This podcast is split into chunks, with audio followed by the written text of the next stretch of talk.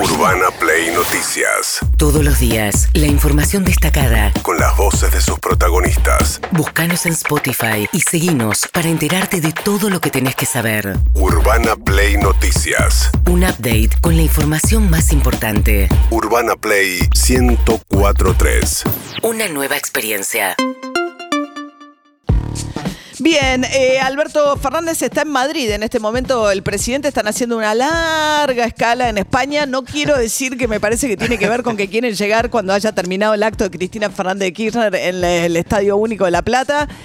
Para mí tiene muchos temas para tratar con el embajador Alfonsín. Con el embajador. Ah, claro, ahí está Alfonsín de Claro, embajador. pero el embajador Alfonsín Sí, eh, eh, eh, no tiene nada que ver con que justo el avión sale en el momento en que está pautado que hable Cristina Fernández de Kirchner. Claro, va a estar en vuelo cuando Cristina Fernández de Kirchner empiece a hablar en el Estadio Único de La Plata a las 6 de la tarde, hoy por el 50 aniversario del retorno de Perón a la Argentina. ¿Por Eh, qué yo me tengo que hacer cargo de lo que dicen otros? Claro, claro, sí, pero además el presidente del Partido Justicialista, no solo el presidente, ¿no? Este, Claro. Quizás tampoco es una fecha, bueno, es una fecha importante porque fue el momento en que después de 17 años por fin Perón pudo volver a pisar la Argentina, lo habían echado, ¿no? Con el golpe militar del 55 que interrumpió su segunda presidencia, habían prohibido nombrarlo, incluso se lo nombraba como el tirano prófugo, no se podía ni mencionar, nadie sabía ni dónde estaba el cuerpo de Eva Perón, nunca más se había podido poder presentar a, a elecciones el Partido Justicialista durante casi dos décadas y de repente volvía a pisar Perón la Argentina. Luchi vuelve, ¿no?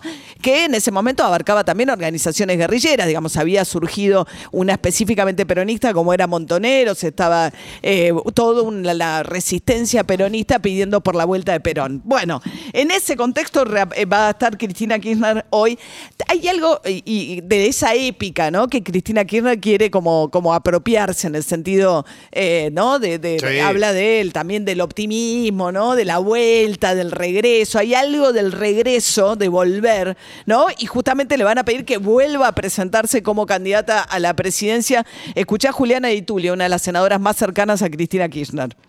Cristina no solo no se acobardó, Cristina no solo no se metió adentro de un caracol, sino que Cristina la va a pelear otra vez, en todo sentido. En todo A sentido. ver, vamos a hacerle la pregunta. Juliana Di Tulio, ¿es el lanzamiento a su candidatura presidencial el acto de mañana? Mira, no me persigno porque, porque sería como una herejía, pero sí, yo quiero que sí, yo quiero que sea candidata a presidenta. Quiero que Cristina sea la próxima presidenta de los argentinos y argentinas. Bueno, ese es, eh, obviamente que Cristina Kirchner vaya a hacer lo que vaya a hacer el año que viene, no es algo de lo cual va a dar pistas firmes ahora, como no está dando Macri tampoco, ¿no? Los dos están ahí a la expectativa y hasta marzo, abril del año que viene no, nadie va a dar No. señales muy claras de qué es lo que piensa hacer. Mientras tanto, sigue habiendo diferencias fuertes entre el... eh, el kirchnerismo y el albertismo respecto a algunos temas puntuales. Uno es el tema del el bono que se empieza a pagar ahora para los que no ganan ningún, los que no tienen ningún tipo de ingreso por parte del Estado, que quedó acotado a 800 mil personas, esos Sí. 45 mil pesos, ¿no? Sí, 45 mil pesos en dos cuotas. Este, se está pagando la primera cuota, la segunda cuota en diciembre. Fíjate lo que decía Andrés el Cuervo Larroque, el secretario general de la Cámara y uno de los organizadores del acto de hoy. Mi pensamiento en aquel momento era eh, que había que prolongar el IFE, eh, en todo caso acotarlo a la, nueva situación y en todo caso había que bajar el volumen de, beneficiarios y transformarlo en un ingreso más estable.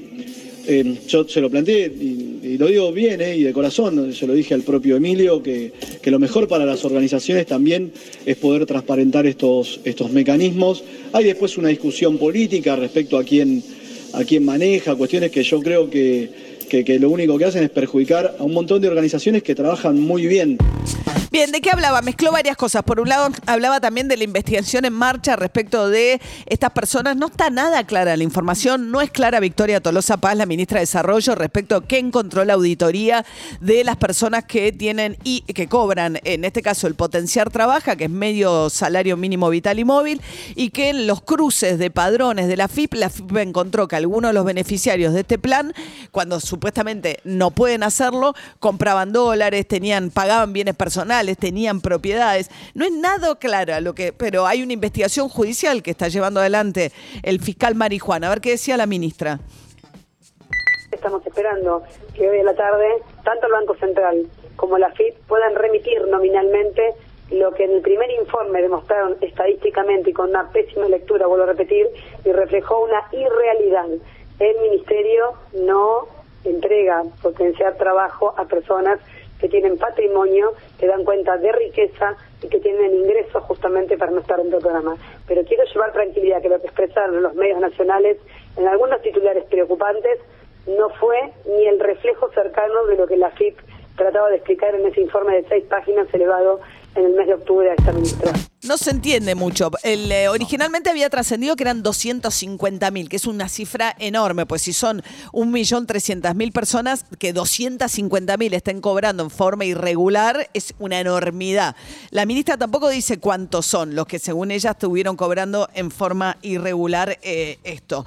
Bueno, mientras tanto, ayer el Congreso, la, el Senado, eh, con Cristina Fernández Kirchner ausente, sancionó, le dio media sanción que faltaba al, al presupuesto, con lo cual ya es ley pero además volvió a desafiar Cristina Kirchner al Consejo de la Magistratura y a la Corte Suprema. ¿Cómo?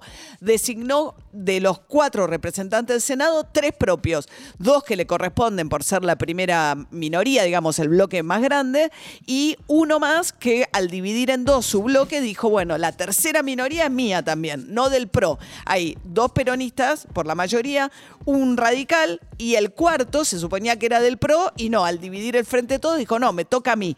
Bueno, ¿qué decía Luis Juez que eh, fue el perjudicado? Porque designaron a Doñate en lugar de Luis Juez.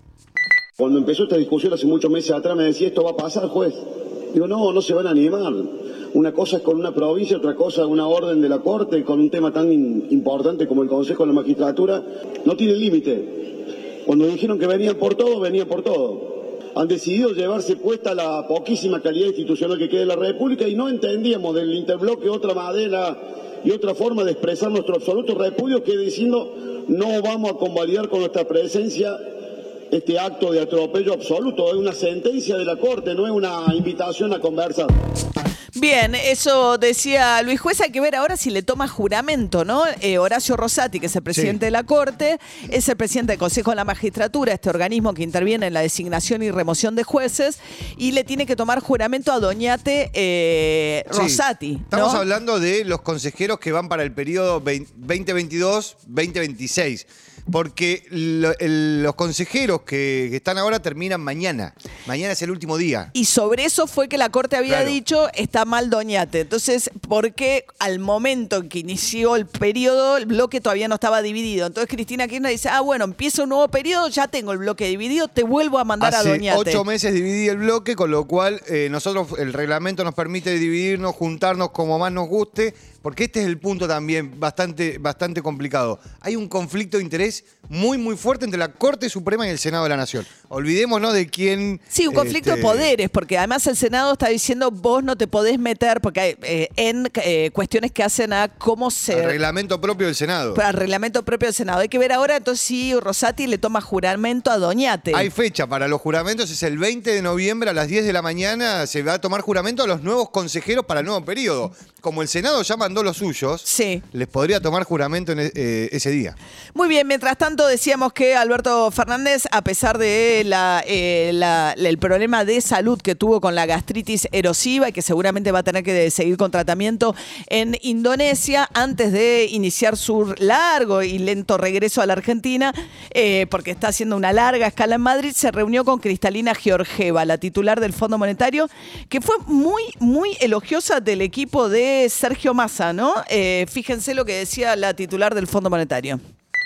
It is uh, very important that importante Argentina stays the course que Argentina rumbo, as it has done so successfully over the last months. Uh, we have completed the second review hemos successfully in a short period of time breve because of the discipline that la uh, Minister Massa and his team have demonstrated. Massa And uh, we agreed in our discussion that um, in this very difficult global environment, de it is important to continue with this uh, discipline.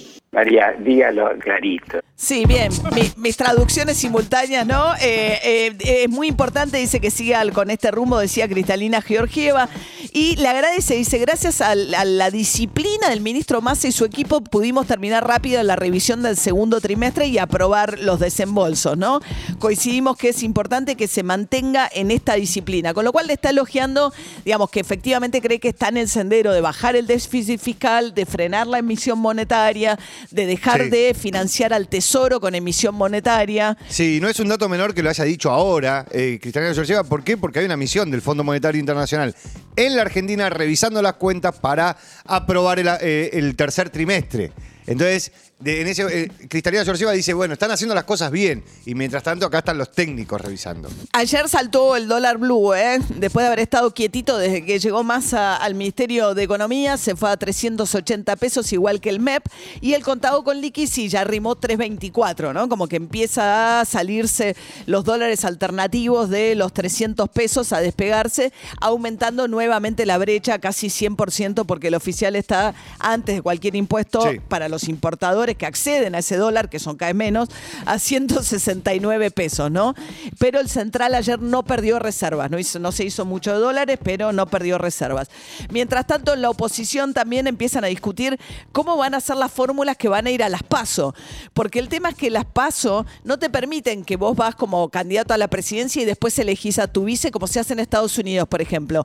La fórmula que va a las PASO es la misma fórmula que después tiene que ir a la elección general la Claro. que gane. Y entonces ahí se complica un poco algo que en las frentes se suele usar, que son las fórmulas mixtas. Un pro con un radical, entonces el que gana va primero y queda segundo el otro. Bueno, Patricia Burrich, que anda coqueteando con Alfredo Cornejo, eh, políticamente hablando, con el ex senador de Mendo- eh, gobernador y senador de Mendoza, dijo, habló justamente de las fórmulas mixtas. ¿Cuáles van a ser los candidatos? Aún no sabemos. A ver, yo sé que va a ser Horacio, que voy a ser yo. Eh, yo siento que a mí me tocó como un momento histórico eh, que, que me puso en este lugar. No sabemos si va a ser, quién va a ser, si va a haber algún candidato radical. También creo que va a haber candidatos radicales y del PRO juntos, porque me parece que la experiencia pasada de que uno gobernó y el otro acompañó no es buena. Yo creo realmente en la coalición de gobierno. Entonces, eh, fórmulas cruzadas, radicales pro, pro radicales, me parece que es bueno. Pero eso para- después- Bien, el de la, la vez pasada es cuando gobernó Mauricio Macri, donde Macri dijo, no, esto era una coalición electoral, para gobernar gobierno solo, Sí. contó con el radicalismo para que le diera apoyo en el Parlamento, pero no fue parte del gobierno de Macri, muy marginalmente el radicalismo, por eso el radicalismo otra vez dice, no volvemos a ser convidados de piedra, y en eso Patricia Burri dice, sí, está bien, pero claro, tienen que armar la fórmula antes de ir a las PASO, a las primarias, ¿no? Ella quiere ir con Cornejo, que es más la derecha del radicalismo, y Horacio Rodríguez Larreta va más cómodo con Gerardo Morales, que es del eh, gobernador de Jujuy, porque es más un centrista, ¿no? Ahí Facundo Manes igual no se baja, quiere ser el candidato a la presidencia también, ¿eh? Sí, había un proyecto de ley de Cornejo para modificar esto, para modificar las pasos, en el cual decía, bueno, hagamos unas pasos, pero que el que va el paso de presidente después elija el compañero que quiere. Es que eso es así en Estados Unidos y tiene mucha lógica en las coaliciones de gobierno, porque te permite después armar fórmulas mixtas. Urbana Play Noticias.